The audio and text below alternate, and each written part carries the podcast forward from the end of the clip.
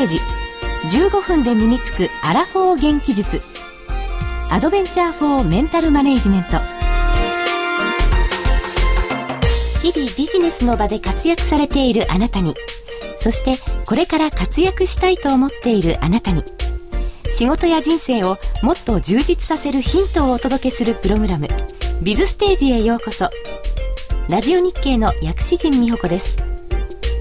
この時間は15分で身につくアラフォー元気術アドベンチャー・フォー・メンタル・マネジメントをお送りします。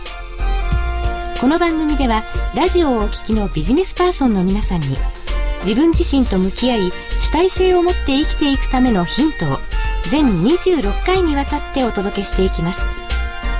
今回はその21回目。講師は NPO 法人ソフトパーク理事の竹中義雄先生です。竹中先生よろしくお願いします。よろしくお願いします。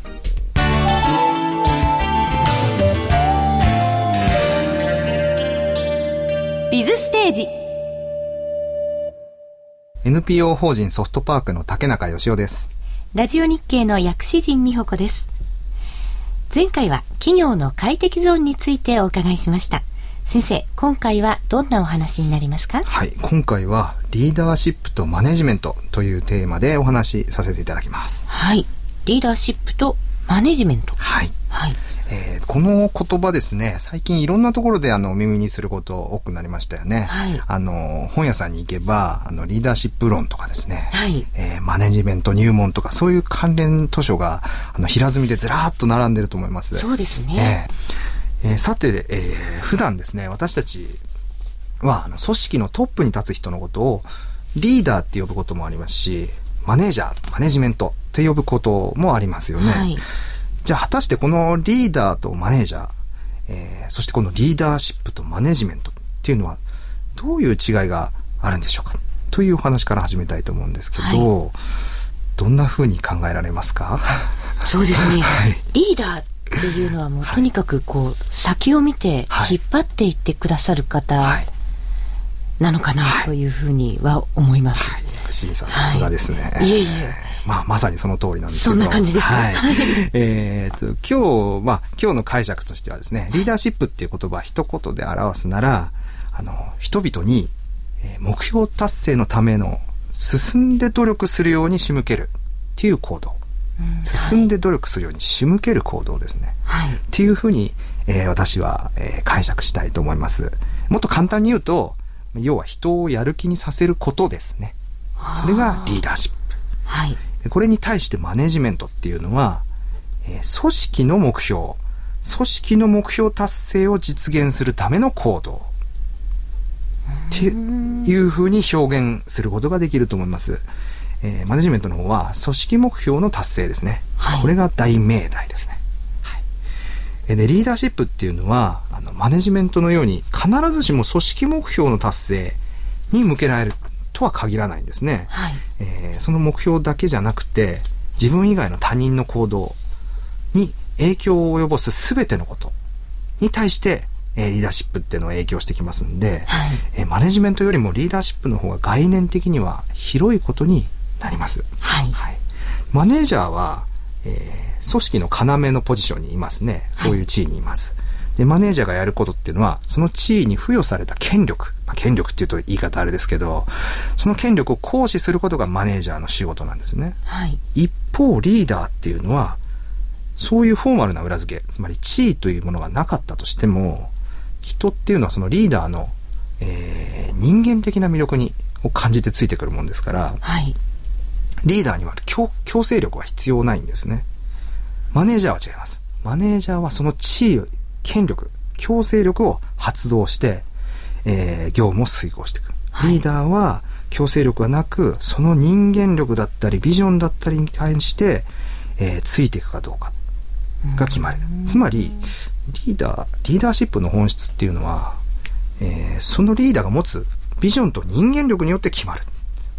はい、選ぶのは、リーダーではなくてフォロワー、ついていく側の人間がリーダーシップを選ぶということなんですね。はい、マネージャーの命令は絶対です。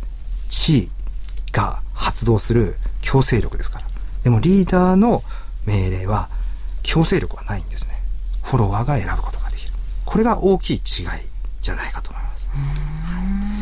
まあ、とはいえですね、はい、現代はマネージャーもリーダーも、まあ、どちらかやってればいいというわけではありませんので、はい、えー、それぞれがですね、それぞれの、えー、資質を持っている必要があるとは思います。はい、そうですね。兼ね備えていないと、組織を引っ張っていくことはできないですよね。そういう時代になってますね。非常に複雑になってます。はい、では、えっ、ー、と、一般的な企業経営という観点からですね、はい、このリーダーシップとマネジメントの違いをもうちょっと検証してみたいと思うんですけど、はい、えー、企業においてのリーダーシップ、えー、この機能、リーダーシップの機能としてはビジョン、そして戦略があります。えー、リーダー、トップと言いましょうか。トップ経営者は、えー、まずその会社を最終的にどうしたいかっていうビジョンを打ち立てます。はい、そして、そのために何をすべきなのかっていう戦略を出します。はい、ここまでがリーダーシップ、リーダーの仕事ですね。はい、で、一方でマネジメントの機能、マネージャーの仕事っていうのは、計画と予算があります。計画っていうのは、リーダーが作った戦略ですね。戦略を実行するための具体的な行動とスケジュール。そして、その計画を実行するためのえー、費用を管理するのが予算ですね。はい、リーダーはビジョンと戦略。そしてそれを受けたマネージャーが計画と予算。うん、ということになりますね、はい。つまりリーダーシップっていうのは会社においては、えー、会社の方向性とか意思決定が求められると。マネジメントの方の機能には業績と現状維持の実現が求められるということになります。はい。はい、えー、ここでですね、ちょっと一つフレーズをですね、ご紹介します。あの、リーダーとマネージャーの違いを表すのにぴったりの表現があるんですけど、はい、それはですね、リーダーは正しいことを行う。マネージャーは物事を正しく行うっていう言葉です。はい、マネージャーは物事を正しく行う。リーダーは正しいことを行う。えー、リーダーっていうのは、企業の明日に向かってその企業にとって正しいことを推し進めていく仕事です。はい、マネージャーの方っていうのは、決められた通りに物事を正しく行っていく仕事ですね。決められたっていうのは命令されたってことじゃないですよ。計画とか予算を決めて、その通りに正しく行っていく仕事。リーダーは正しいことを行う。マネージャーは物事を正しく行うっていう表現ができます。はい。はい、それから、あの、よく仕事の優先順位、皆さんも決めると思うんですけど、はい、えー、緊急度と重要度二つのこう軸でですね、どれを最初にやるかなということを決めると思います。はい。これに当てはめたときは、リーダーっていうのは重要度を軸にして仕事をします。マネージャーは逆ですね。緊急度を軸にして仕事をします。マネージャーっていうのはその当面の課題として業績を上げなきゃいけない。現状を維持しなきゃいけない。はい、なので、緊急度が高いことを手掛けるんですね。はい。えなのでマネージャーは物事を正しく行うというスタンスが必要になると。逆にリーダーは、えー、緊急度じゃなくて重要度ですね。はい、目的に関わる部分。この企業っていうのはこれのために仕事をしてるんだっていうことを優先させるので、長期的視野に立った、こう、今何をすべきかっていうところに降りてきて考えるんですね。これがリーダーは正しいことを行うっていう意味です。はい。これら二つの視点をですね、一、はい、つで持つっていうのは、まあ不可能ではないですけど、非常に難しいと。難しいですね。はい。言えるんじゃないかと思うんですけど、はい、はい。今日の最後の言葉はですね、えー、ウォーレン・ベニスさんっていう方のね、言葉で、こう、マネージャーとリーダーの違いっていうのを、えー、表した言葉があるんでご紹介したいと思います。はい。この両方を持つっていうのは非常に難しいことっていうのを表しています。えー、っと、いきますね。マネージャーは管理し、リーダーは確信する。マネージャーは短期的な視野を持ち、リーダーは長期的な視野を持つ。マネージャーはいつどのようにを問題にし、リーダーはなぜ何を問題にする。マネージャーは業績を見つめ、リーダーは地平線を見つめる。え最後ちょっとポエムのようなフレーズで読ませていただきましたけど。そうですね。はい。えー、まあ、リーダーはビジョンに向かって進むと。マネージャーは現状を維持するっていうお互いのやるべきことの違いが分かりやすく表現されていると思います。はい。はい。今日はですね、リーダーシップとマネージメントっていう言葉の違いですね。最近よく聞く言葉だと思うんですけど、この辺をどう解釈していくかっていうことをお話しさせていただきました。はい今日はリーダーシップとマネジメントについてお話しいただきました思った以上にこう対極にある役割分担という感じがいたしました。リーダーは正しいことを行う。マネージャーは物事を正しく行う。というフレーズが印象的でした。えー、ビズステージでは現在発売中のスキルアップビジネスリーダーの道でも企業を元気にするための秘訣を詳しくお話ししています。リーダーシップとマネジメントについてさらに詳しく知りたいという方は、このスキルアップビジネスリーダーへの道の第4回をぜひお聞きください。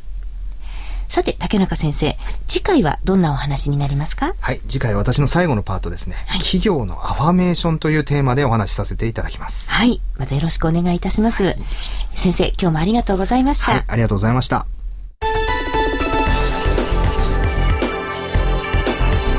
お送りしてまいりました「ビズステージ15分で身につくアラフォー元気術」今日より元気な明日につながるヒントは見つかりましたか？ビズステージではもっともっとヒントが欲しいという方のために有料版をご用意しています。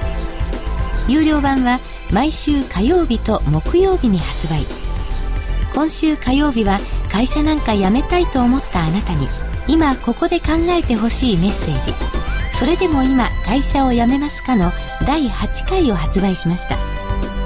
また木曜日にはリーダーの条件迷わず池を発売。企業と金融機関をつなぐリッキービジネスソリューション株式会社の代表取締役渋谷浩一さんをゲストにお迎えする最終回です。竹中先生今回のリーダーの条件迷わず池は渋谷光一さんが全ては可能と思うことというモットーを力説してくださいます。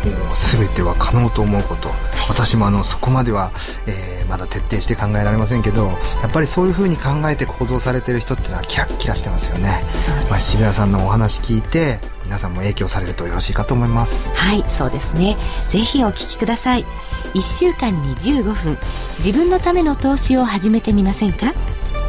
それでも今会社を辞めますか？第8回。リーダーの条件迷わず池はともに税込315円で発売中です。